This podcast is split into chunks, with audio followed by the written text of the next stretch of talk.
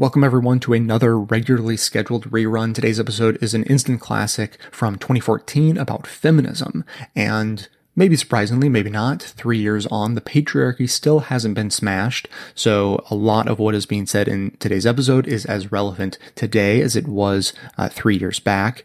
And for members, we have a members only episode for you, which turns out to be sort of a companion piece to this one. Amanda and I have a discussion also about feminism in the modern day and trying having sort of a discussion about uh, why is it not exactly a finely tuned, well-oiled machine, trying to diagnose some of the little uh, uh, quirks and, and problems, and look for some hope on the horizon for how we can get from where we are to a slightly better place. So as always, for details on that and all the other members' perks, check us out on Patreon or go to the uh, contribute tab at bestofleft.com. That will also direct you to Patreon. And then uh, last note for you is, uh, as I announced just a few days ago, the Best of the Left social network is live and running and going well. As I record, we're up to just about 60 members, of which, you know, many are uh, volunteering and, and sort of getting into the flow of things, and many others are simply showing up because they're interesting people looking to connect with other interesting, like-minded people from all around the world. So for your convenience, Again, I will include links uh, not only to Patreon and all the members' details right in the show notes, but also to the Best of the Left social network. The easiest way to get into the network is to just follow that link because it gets you right in. You don't have to request access, even though it's a private group, because you have the special link. So check all of that out. Come one, come all. We're looking forward to meeting you there. But for now, enjoy the show. This program is made possible by the members and donors to the show. For details, visit the membership tab at bestofleft.com. Now, welcome to the award-winning Best of Left podcast with clips today from Jay Smooth, The Jimmy Dore Show, Laci Green, The Young Turks, The Thom Hartmann Program, The David Pakman Show, Activism from Best of the Left, Radio Dispatch, and Lexicon Valley. And for all the women in the audience, please get the permission of a male guardian before listening. Hey, so I have a quick question. There's a lot of stuff in the news about women, how women are treated right now, and I want to contribute and be a part of the conversation, but I'm having trouble keeping track. Does anyone have a complete up-to-date list of everything that women are supposed to do and not do so that they qualify for having their humanity respected? Like, okay, I know that if women want to feel safe in public, they're supposed to not dress a certain way, and then if they don't dress a certain way and they still get harassed and assaulted all the time, there are other things that they're doing or not doing to earn a right to safety. But what, what are those other things. I'm having trouble keeping track. I know that women are not supposed to sleep around all the time because then you're a slut and you're the reason men hate you, but you're also not supposed to turn down men's advances all the time or put them into friend zone because then you're a cold-hearted bitch and you're the reason men hate you. So, but then what are you supposed to, I don't how I don't understand how that works. And then with a right to privacy, is the rule that if you want a right to privacy, you just don't have a private life, or is it if you don't want things stolen, don't have anything private that people might want to steal? Is it just don't use any of the technology that everyone uses to communicate nowadays, which I'm, I'm, not clear on that. There's just so many things to keep in your head at one time. I want to do my part as a man and keep reminding women of the rules, but there's just so many rules and we keep changing them and adding more. It's hard to keep it all in your head. I kind of feel like it would be easier if we had a list of rules for men to follow and we just passed that around amongst ourselves, it kind of feels like it would be less of a hassle. Like it could be a short list. It could just have one thing on it. It could say, hello, asshole, women are human beings. And we could take that and pass it around to each other every day. And even if we did need more follow up on the specifics, that would be so much less paperwork. It seems like a much more streamlined workflow. But I'm sure there's a reason we're not doing that. So if someone could send me the most current, up-to-date list of all the freedoms and aspects of life women are expected to voluntarily opt out of so they have a right to feel safe, and everything else that women are supposed to do and not do so that they qualify for being recognized as a human being. If someone could just send me the current list and a way to subscribe to automatic updates since we keep changing it, um, I'll be glad to pass that along. Wanna be my baby, must follow the rules. If you wanna be my baby, you must follow the rules I make. The things you're handing me, the things that I can take. If you wanna be my baby, gotta make up your mind. If you wanna be my baby, gotta make up your mind. Cause the things you're handing me about to make me lose my mind. For me, liberalism can be summed up in a few words. Don't be an asshole. or to put it another way, don't be George Will. because this week, George F. Will, the F stands for, hmm. George F. Will, the non-thinking man's thinker, wrote in the Washington Post in his own column about what he calls the, the quote, supposed epidemic of rape on college campuses. End quote. In it, he accuses female students of seeking the quote, coveted status of victimhood because it confers privileges.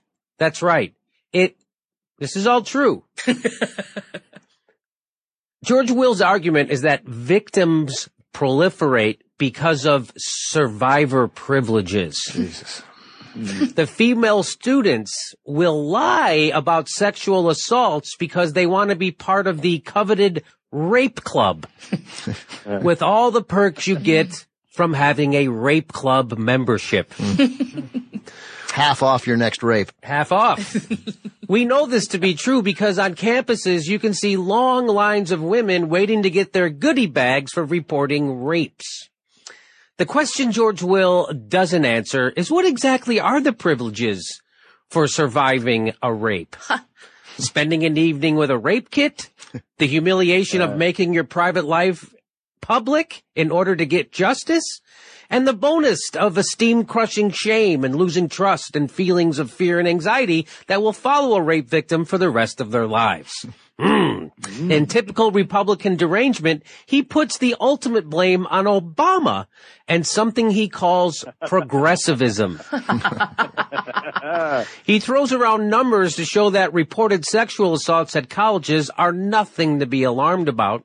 And what George Will doesn't realize is that sexual assault is underreported because, well, there's people like George Will in the world. Most disturbing, George Will describes in detail an actual rape where a female student is forced into non-consensual sex with a former partner. He mockingly calls her a quote unquote sexual assault victim because she filed a report six weeks after the incident and the Obama administration will be, quote, riding to the rescue of people like her. He asserts that non-consensual sex is merely a product of the hookup culture on college campuses.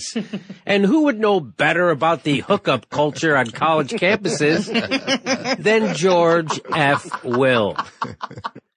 George Will, the only man who combs his actual hair to look like a toupee and has all the sexual appeal of Abe Vigoda. Abe Vigoda played fish. you know, I felt like I deserved survivor privileges for just reading that fucking column. Mm-hmm. What George Will wrote in his column is odious and disgusting.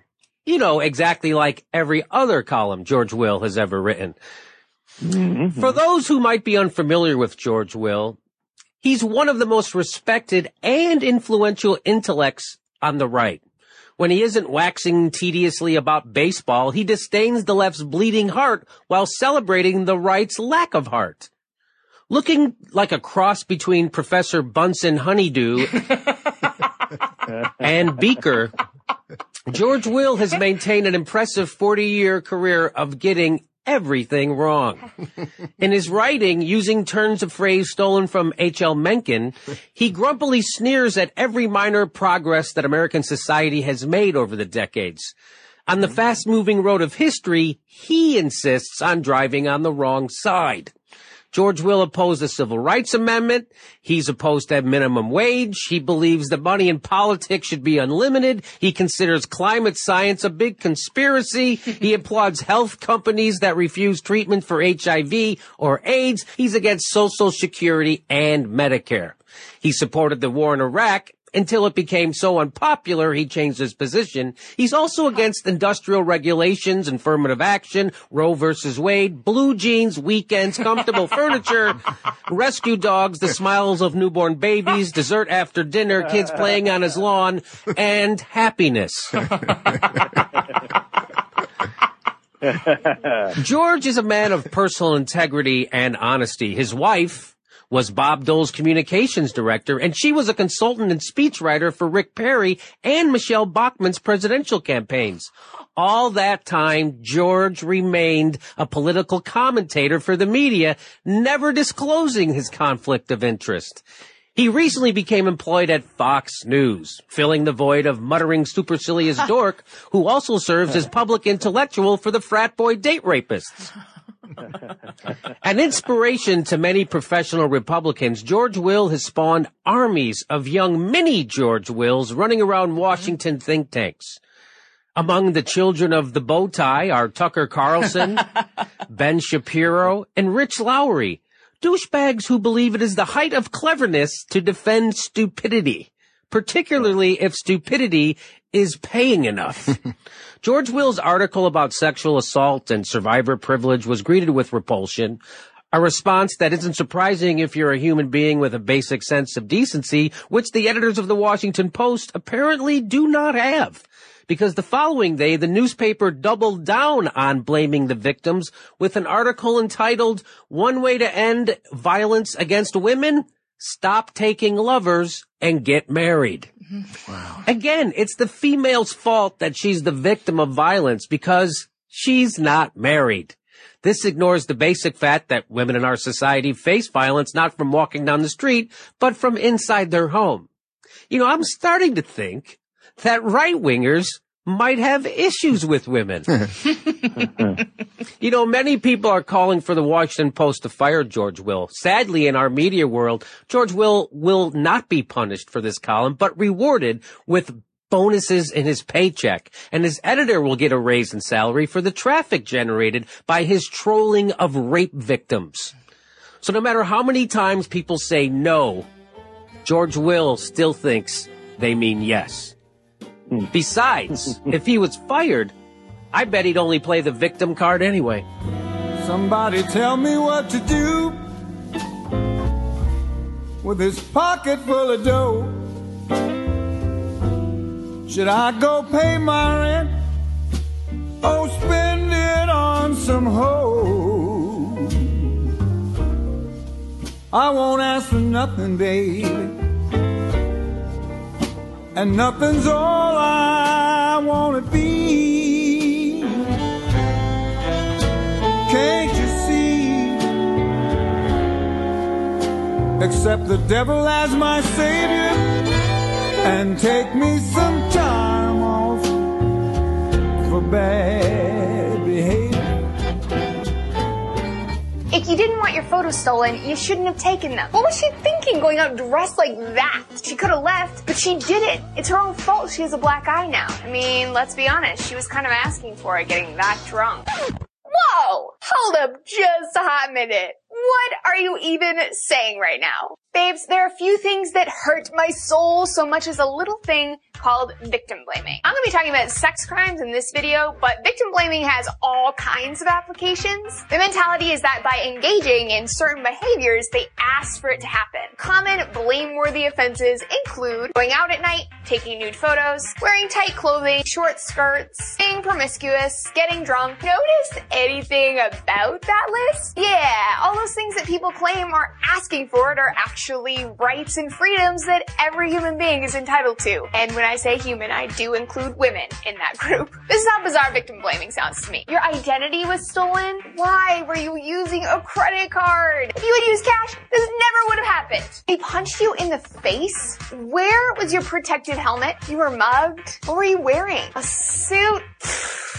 Everyone someone's trying to make money. You don't have to flaunt the fact that you have some. It's basically asking them to steal from you. Okay, enough bad acting. Do you get my drift? The problem with blaming the victim is that it's the predator that caused the crime, not the victim or their clothing or their pictures. Fun fact, actually it's not that fun. Crimes happen when perpetrators choose to violate someone. Rape, sexual assault, theft, harassment, non-consensual distribution of sexual photos. Those are all decisions that someone made to violate another person. There are five big problems with blaming the victims of sex crimes. First and foremost, and what I feel should be the most obvious, is that it protects sexual predators. Why do we do that so much? Sometimes I hear people say things like, men rape people. That's the way it is. And then I start backing away very slowly. That's also super degrading. Most men are good people, and those that aren't choose not to be. When we say absurd things like men can't control themselves, it enables those who are choosing to commit crimes. They know they'll be dismissed, coddled, protected. They won't be held accountable. That's got to change. Number two, this is how instead of preventing crime, victim blaming actually invites more crime. Number three, victim blaming makes it hard for justice to be served. Those real life attitudes are in Congress, they're in police forces, they're splattered across the media. They're bearing down on the brave survivor who's decided to seek justice when the cross examiner asks her how short her skirt was. Number four,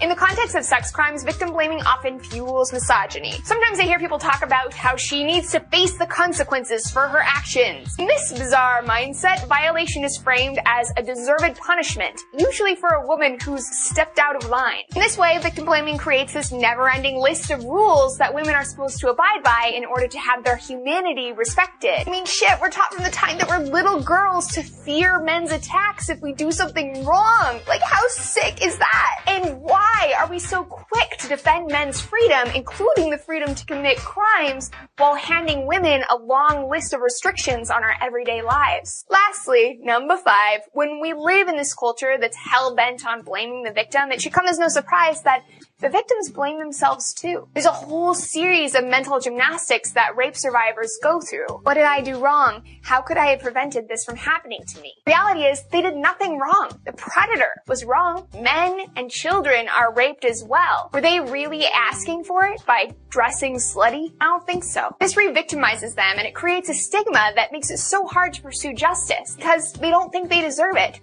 And they know the world doesn't think they deserve justice either. I just wanted to say to all my babes out there, if you were assaulted, it was absolutely not your fault. If you were raped, it was not your fault. There was nothing that you did to invite that. If you had photos stolen, photos of you distributed, it wasn't your fault. You have a right to be sexual with your partner in ways that you consent to and no more than that. If you were harassed by someone, it's not your fault. If you were abused by someone, it's not your fault. You have a right to safety and respect no matter what. Every time I see someone blame the victim, it just eats me up inside. You deserve so so much better.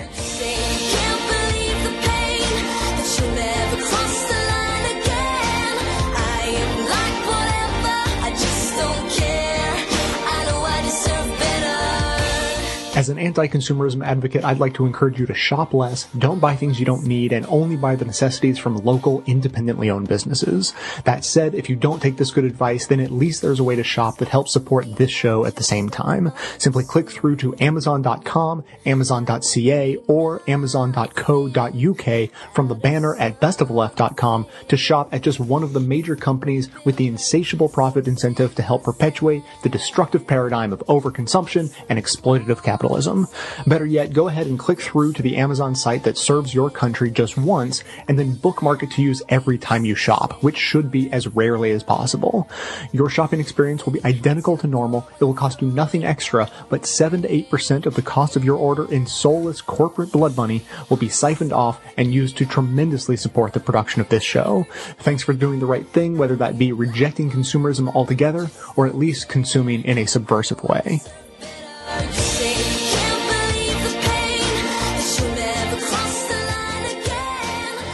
Is always looking out for women who want to be successful in businesses, who want to be career women. So they decided to create this segment called Girls Gone Mild, where they're giving women advice on how to succeed in their careers. And of course, it's absolutely awesome. Let's go to the first video. So when it comes to women, you have some do's and don'ts. Some of the do's, wear simple statement clothes, well cut jeans with a colorful top. Now, I, I never thought you should wear jeans. To start with. But on Wall Street, you know, obviously a well-cut skirt, you know, that fabulous shift dress, you know, that's the way to go. That's a woman using her asset. Exactly. Oh. So, Okay, I actually don't think that video is the worst of their conversation. I think that was actually the mildest part of their Girls Gone Mild segment. Because it's true, the same goes for men. You want to be presentable when you go to work. But when he added the, you want to use your assets, I mean, it's basically saying, you know, you better look fine in the workplace because if you do, you might get that promotion, girl. Get it. Well, that's what I, uh, you know, went, oh, to. Because look, it, that's a perfectly fine joke. That's the kind of joke I might make. Yeah. But in the context of telling women how to dress at work, Yeah. like if you're telling them, hey, let me see your ass, because that might help you at your job, especially if you're a guy, that's not the direction I would have gone in. Right. But as Anna said, they're just warming up. They're just warming up. All right, so let's go to the next video where they talk about uh, how women should really focus on using their minds. Take a look. Appearance comes in a distant third. You know, your uh, workwear needs to make you feel invincible, not vulnerable. So it's yeah, a it tool. needs to make you, make you feel good for sure, but Exactly. you come under fire for it too. Focusing too much on looks, people say that that women shouldn't be so focused about what we look like and what we're wearing, Yes. but what you know what our mind can do, what our voice can do. Yeah, so don't care too much about the way you look. I just find it a little ironic that that's coming from someone who's wearing the shortest skirt possible on a cable news network. Well, as we've said before, there was an insider uh, called the Mole. He called Yeah. himself the Mole that wrote a book about uh, Fox News. He was a producer there for a long time, and they literally say at the sexual harassment things, "No, no, no, your boss can tell you that you must wear skirts on air. We need to see your legs." Yeah. Okay. Real female empowerment there. Yeah, and so far the majority of the conversation is focused or centered around the way the woman looks, as opposed to, hey, you need to be more assertive, you need to be uh, more open-minded to different ideas, take a leadership role. I mean, there are all these like little things that you can pinpoint that could actually help you do better in the workplace. But Fox is actually against that, and the guest that they had on to talk about this is kind of against that as well. In fact, the woman should not be dominant in the workplace. Take a look at the last video. Also, a little thing that she thinks important is your presentation and your voice. Yes. Keep it low, don't speak loud. Right. You know, under stress. For women. Well, men too, I think. Okay, so I think that that's hilarious. They basically say that women should not talk so much. Uh, later in the segment, they're like, "Don't talk too much. Don't be too loud. Don't be dominant in in the room because that could come off as obnoxious." I'm paraphrasing, but that's what they were saying, and that's terrible advice. I mean, you're telling your female viewers that they need to shut up and not take a leadership role when they're at the workplace because, hey, that might be a little intimidating and that might be a little obnoxious for some people. No, no, I love it. I mean, and especially because you got the two male anchors talking for most of the time, right? You got Kilmeade who says, keep it low, don't speak loud. That's a quote, right? Uh, and then Doocy adds it, for women, okay, let's be clear. Men can say whatever the hell they want. Okay, but you ladies, shh. Okay, hush up already. www.shh.com, right? Uh, and then later in the segment, as Anna pointed out, Doocy comes back and says, they already talked about how you should be quiet, right? In terms of the decibel level. And Doocy adds, quote, don't talk too much. So when you're talking shush, and when, but mainly stop talking. Okay. Now, how are you supposed to get promotion? How are you supposed to get ahead in the world?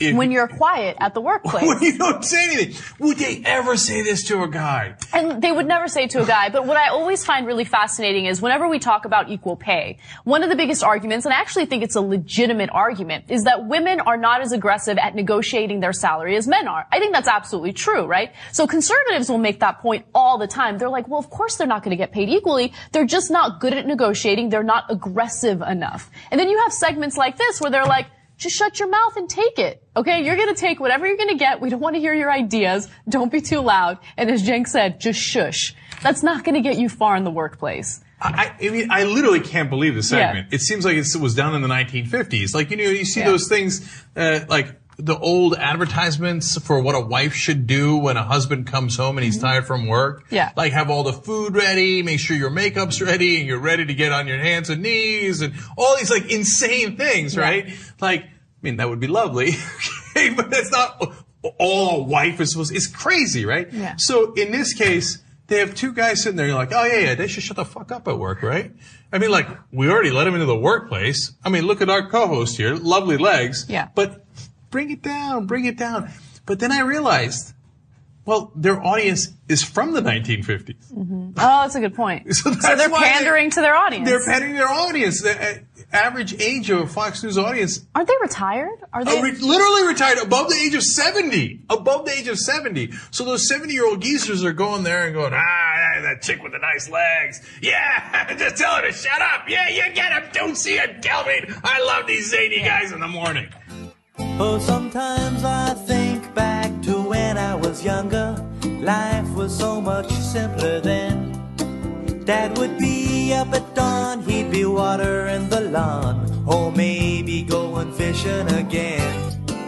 Oh, and mom would be fixing up something in the kitchen, fresh biscuits or hot apple pie. And I'd spend all day long in the basement, torturing rats with a hacksaw and pulling the wings off of flies. Those were the good old days. Those were the good old days. The years go by, but the memory stays. And those were the good old days. There's uh, an interesting article uh, by Guy Sorman in the uh, French newspaper Le Monde that was forwarded along to me uh, by a listener and uh, translated by his wife Raquel. And I don't I don't know if they want their last name used on the air, so I won't. But um, I also did a Google translation, uh, looked up the article and did a Google translation on it, and it's a pretty clean translation. And and I think Guy gets started in the right place. I would like to take it a step beyond where he's going with it, but let me just share with you what what uh, Guy Sorman uh, wrote in Le Monde about. Uh, he said uh, the the headline is the the the main common thread among among radical Muslim movements is women. And he asked the question, what is the link among Muslim movements as different as Hamas, Al Qaeda, Hezbollah, Boko Haram, the Taliban, and ISIS? What do these groups have in common? He says all claim to be based on the Quran, but actually they have different interpretations, which is correct. They, they, they, they and, and, and in fact, some of them are, are Shia, some are Sunni, Sunni some are, uh, you know, whatever. Uh, he says they're all embedded in different cultures. Correct. So what is it that's in common among them? He says, however, there's a link that unites them, which has less to do with religion or ideology and more of what one can call group psychoanalysis, hatred of women, misogyny. Now, I would add to this, see, he's looking at the Muslim movements, the fundamentalist Muslims. I would add to this the fundamentalist Christians.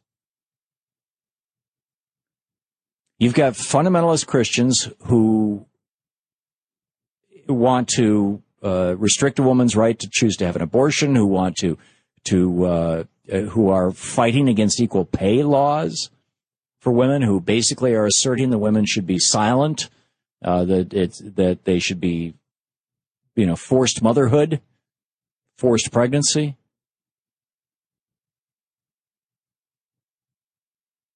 So I, I would say this is not just radical Islam, it's radical religion. He says, we do, we, we do not find the source of this hatred of women and their bodies in the Koran. The Prophet Muhammad did not treat women with violence nor with contempt, and his spouse, Khadijah, was at his side and took part in his conquests and his revelations. Something I did not know. Uh, Guy Sorman goes on to say, it is true that in the West, there's always been discrimination against women, less in recent times, but they were not exterminated as they are today in Allah's name, as in Nigeria and Mount Sinjar in Iraq. We may read and reread the Quran, but we will not find the source of this hatred in it. And then he gets into Saeed Qutb. Saeed Qutb uh, died in 1966 at the hands of uh, Nasser, as I recall. Yeah, in fact, President uh, Gamal Abdel Nasser pushed uh, Islamists toward violence. Qutb, uh, there's uh, Adam Curtis, the British documentary filmmaker makes films for BBC, uh, put together a video, and I think this one is called "The Power of Nightmares." There's there's a couple of them that he did that that are just absolutely extraordinary. But he did he did one, and you can find it on YouTube and, and in other places around the internet.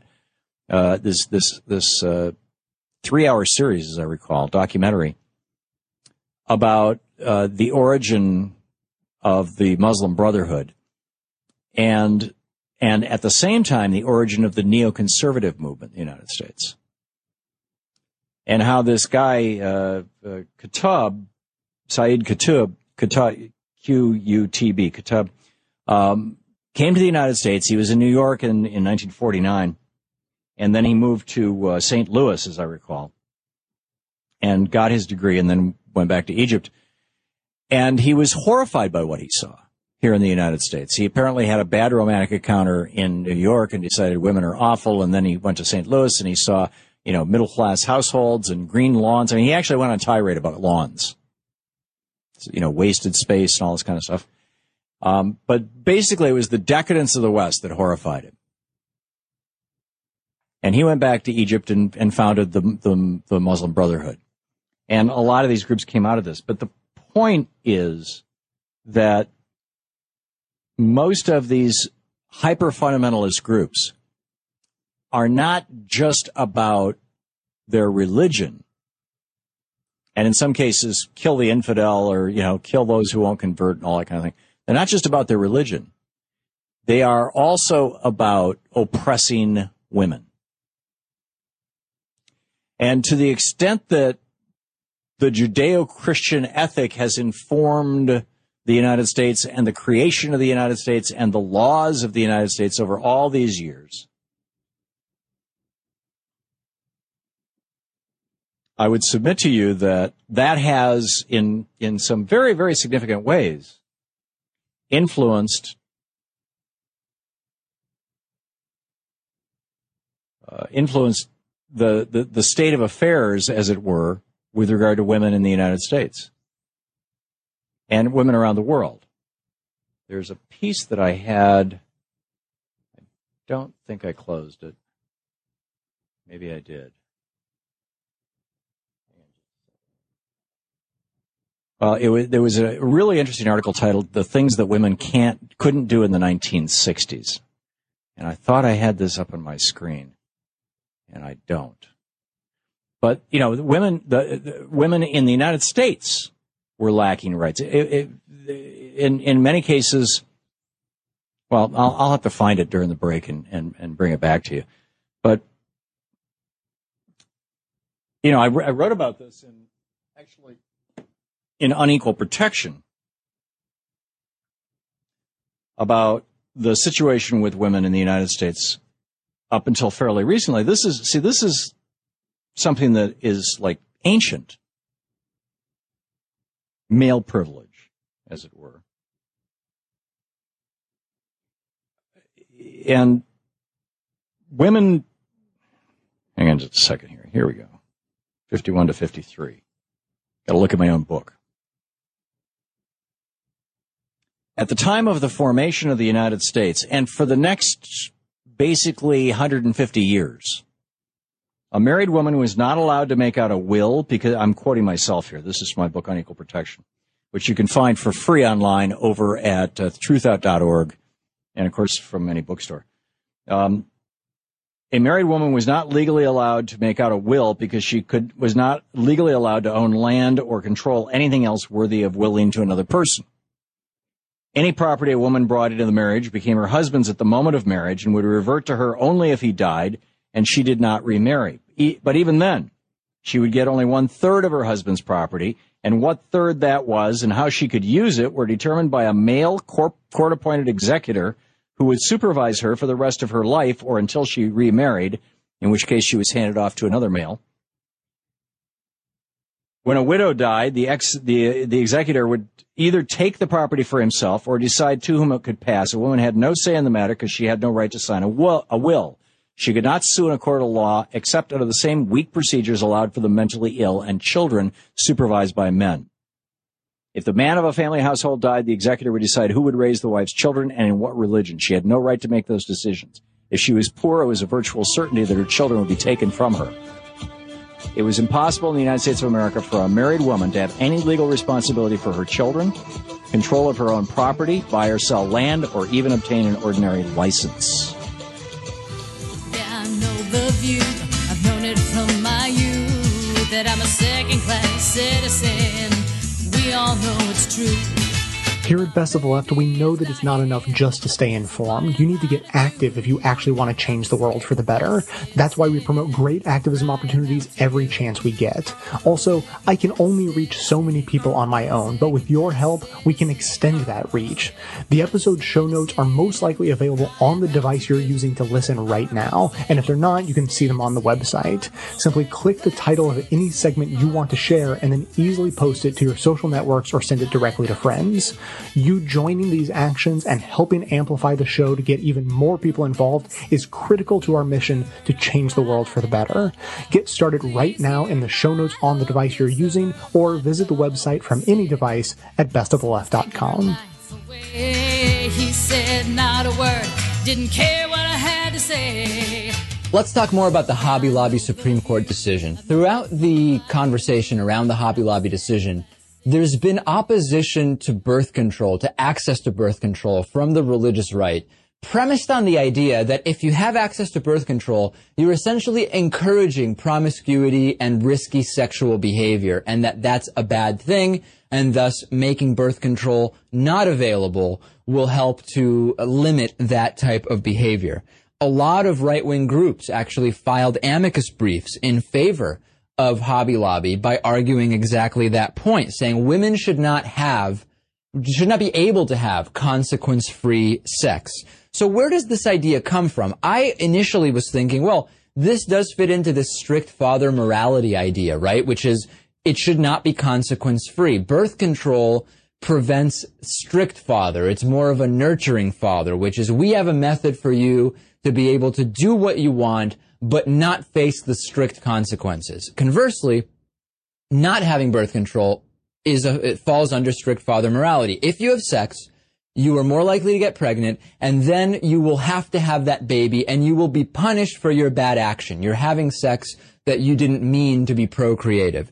There's new research, though, which now has been published in the Archives of Sexual Behavior, which asked people about the attitude towards whether or not women should be able to have consequence-free sex, or the way they put it was, is it okay for a man and a woman who recently met to just have sex with each other because they want to, not because they plan on being in a long-term relationship or want to have a child together. That was kind of how that question was, was couched.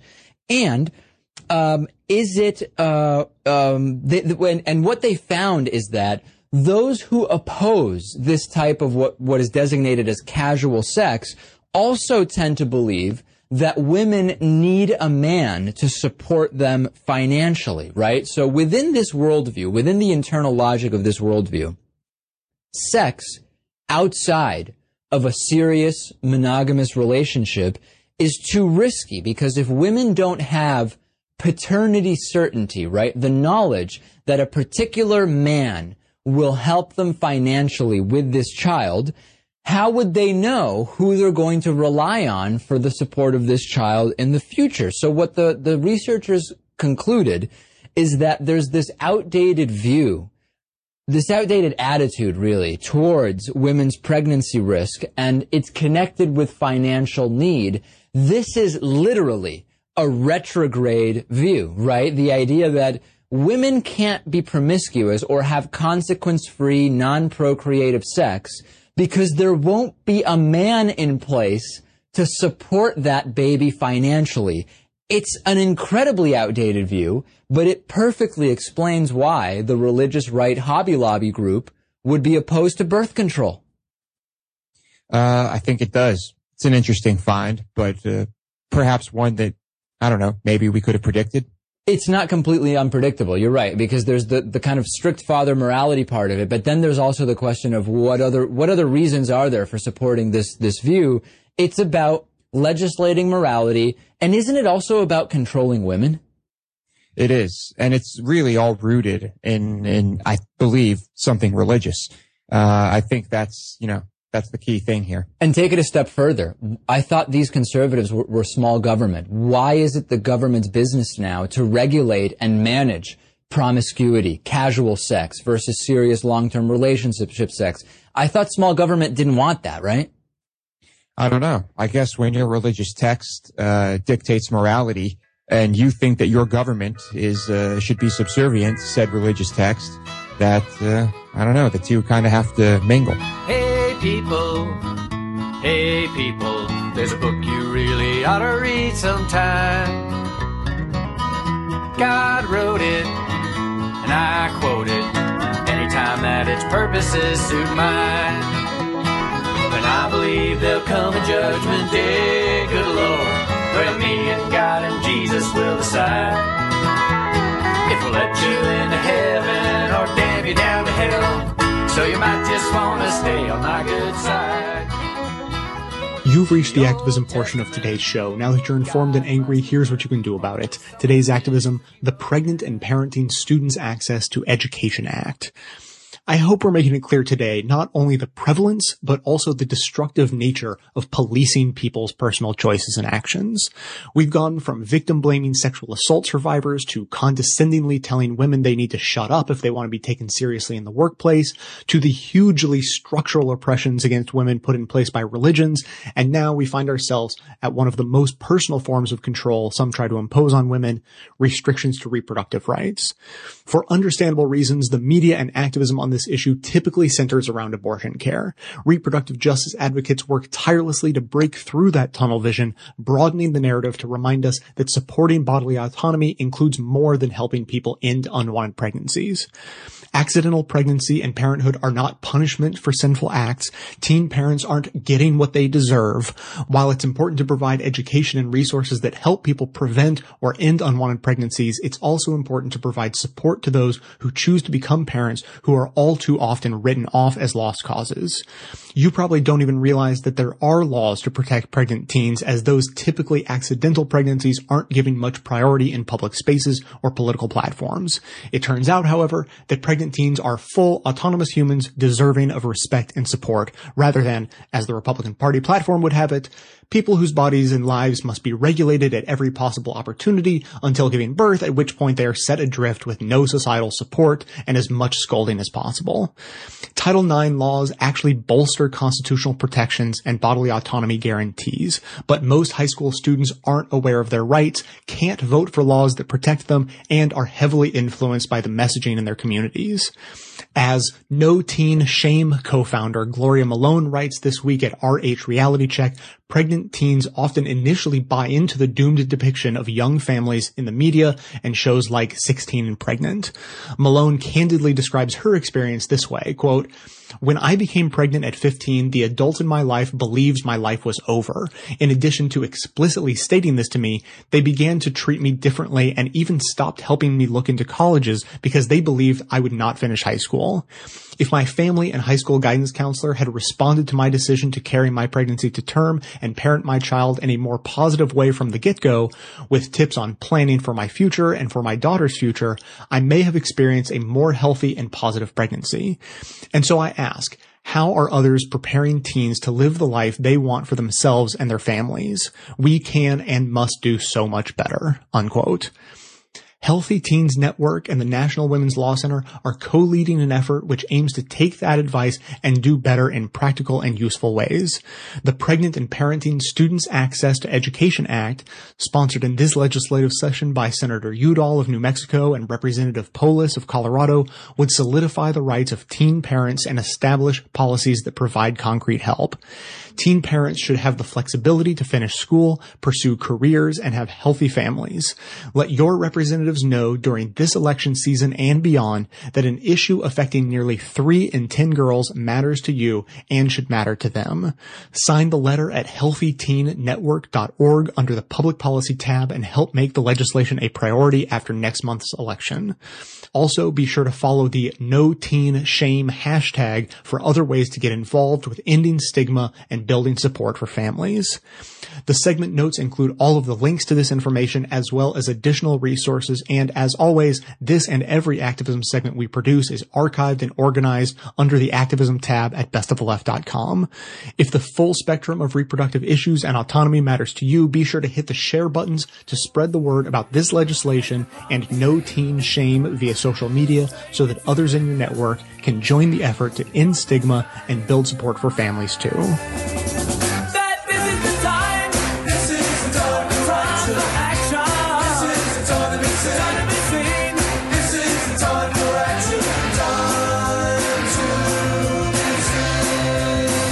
My goal with this show is to inform, inspire, and activate listeners to push for positive change. With the support of listeners, I've been able to expand what we do here and make the show better over time. And the only way to continue doing that, to grow and improve, is with your support. I don't need a giant pile of money to run this show. I just need a steady, dependable stream of 5 and $10 monthly donations from people like you. For signing up, you'll also get access to special bonus content, including some behind the scenes stuff and more of my commentaries. If you believe in the mission of this show as much as I do, please help it continue to grow and improve by becoming a member today. Details are on the membership page at bestoftheleft.com. Thanks so much for your support.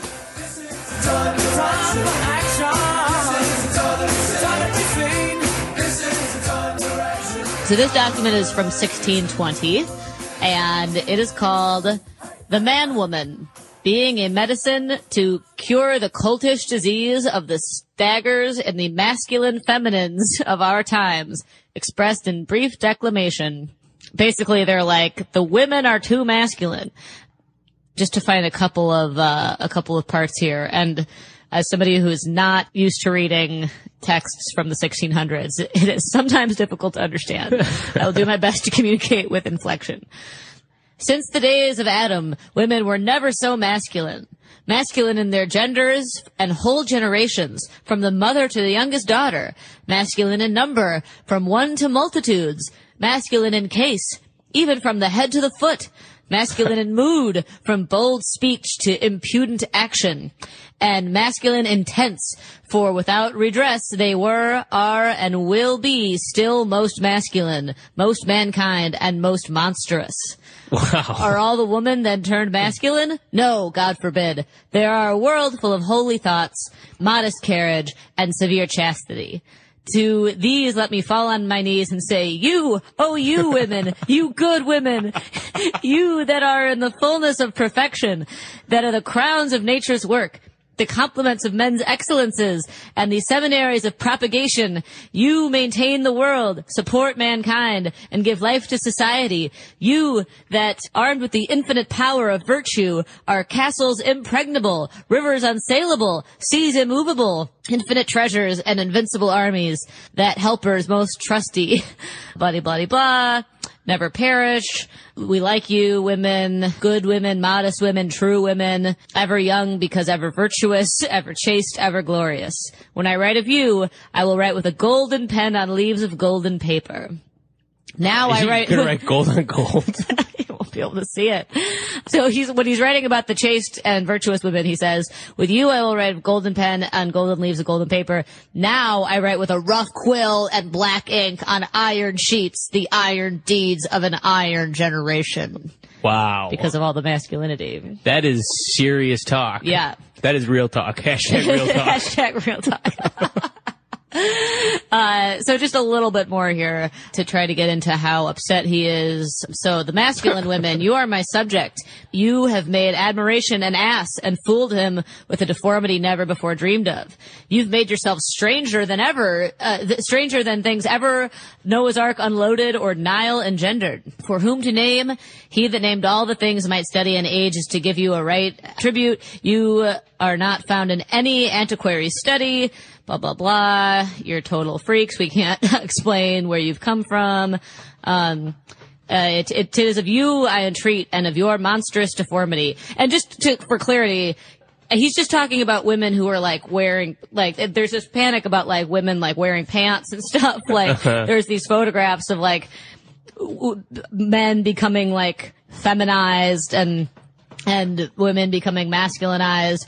So you know, it's not clear that he's Like, I don't think he's talking about gender nonconforming women as much as he's just talking about women who aren't virtuous. Yeah, enough. who won't sit down and shut up Right. and keep their eyes down. Right. Th- those iron women. Right. Yeah. Um, they've laid their bashfulness of your, you've, you've laid your bashfulness of your natures to gather impudence of harlots. They've buried silence to revive slander. Yeah, literally, they, they won't shut up. They're all things which, uh, you should be and nothing less than friends to virtue and goodness. Yeah, so basically he's, you are not behaving correctly. Let me see if there's any other things I can, uh, grab real quick. Something about mermaids and mermonsters. And yeah, then he starts talking about clothes, skirts, and basically, again, this is, this is not at all my area of study, but it, apparently this was this big, this was all in response to having a woman in power, having Elizabeth in power. And as, as Leck explained it, you know, could you imagine having a country that just hated women so much and really think that they, they need to be virtuous and, and silent? Um, And that they have no legal power. Right, Like yeah. no right to power Right. at all, even in like a household. Right, right. Even to speak, you know, Yeah. that is that that that is horrifyingly masculine. That even if they speak in their own homes, and then all of a sudden one is running the country, and at this at the time, not just the country, but like the global empire. Yeah, we were joking about how there would be the like the weekly pamphlet with Elizabeth having a giant heel and like crushing someone like that Time Yeah. magazine cover. Like, yeah, exactly. When Hillary and the heel stepping on the little men, it's exactly the same thing. It's just, I, I'm gonna have to go through and find more because this is like a pretty lengthy text, and certainly there has to be a project that comes from this. And then isn't there a, there's a second one, right? That's the the one that's that's panicking about the men being too much like women. Yeah, there's so the, it starts off by being like women, they're too much like men. And then, yeah, so then the next one is the womanish man. being an something to a late book. An answer? Ans- That like answer. app- Oh, that's what that F Yeah. is. Being an answer to a late book with an E, uh, entitled, uh, this is basically, basically it's like, this is the sequel to The Man Woman, The Womanish Man. And again, there's two pictures of like people kind of ambiguously gendered wearing like clothes they're not supposed to. Um, the womanish man.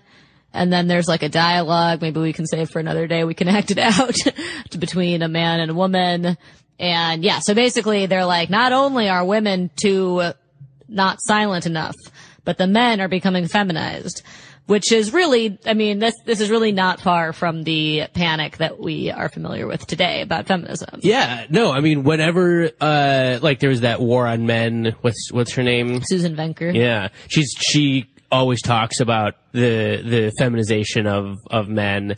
Whenever you turn on Fox News, there's somebody talking about this feminized, feminized culture. Bill, Bill O'Reilly's always talking about that. Oh yeah, and there was somebody Uh, else recently who said that we live in a feminized culture, like a, a Republican strategist or something. Yeah, that doesn't allow men to be men. Because they're expected to care for the children. Oh Yeah. my god, their penises are gonna shrink. You know? Yeah, they're so tiny, they're gonna fall off and then be crushed by a giant heel. heel. yeah, yeah. It's just, just these giant high heels coming at men from every direction. The moral of the story being that this panic about, you know, what about the men's T E H M E N Z? That's been going on since at least 1620. And then as somebody we were sitting with at the, the table said, you could go back to, to Plato. I forget the, the specific text, which I should know because I took a bunch of ancient philosophy, uh, classes. But I, I, I think that there are like, there may be examples of Plato being like, you know, a sort of similar gender panic. What about the men's? Yeah. yeah, and there's, I mean, there's so much in here. I'm going to have to go through more of it, but, uh, you, you recommended that potentially this can be a, a project where I go through and find the gems and really, especially the ones that so closely parallel today's panic. It's, I mean, the ones that could like fit in a tweet. right. What better way to undercut the kind of conservative, well, you ask men to take care of the kids, next thing you know, they're all going to be I don't know. I don't even know what the logical conclusion is. We're not strong. We can't go to war. Whatever it is that they're afraid of, they're going to be impotent. Yeah, I mean, it's all basically impotence. that's like, that's the, my sort of like Freudian armchair psychoanalysis of this whole thing. Yeah. If the, the sort of proxy is a breakdown in society, and the danger of that is a breakdown in national security because we couldn't go to war, and that's just a sort of stand-in for I'm going to be soft for the rest of my life.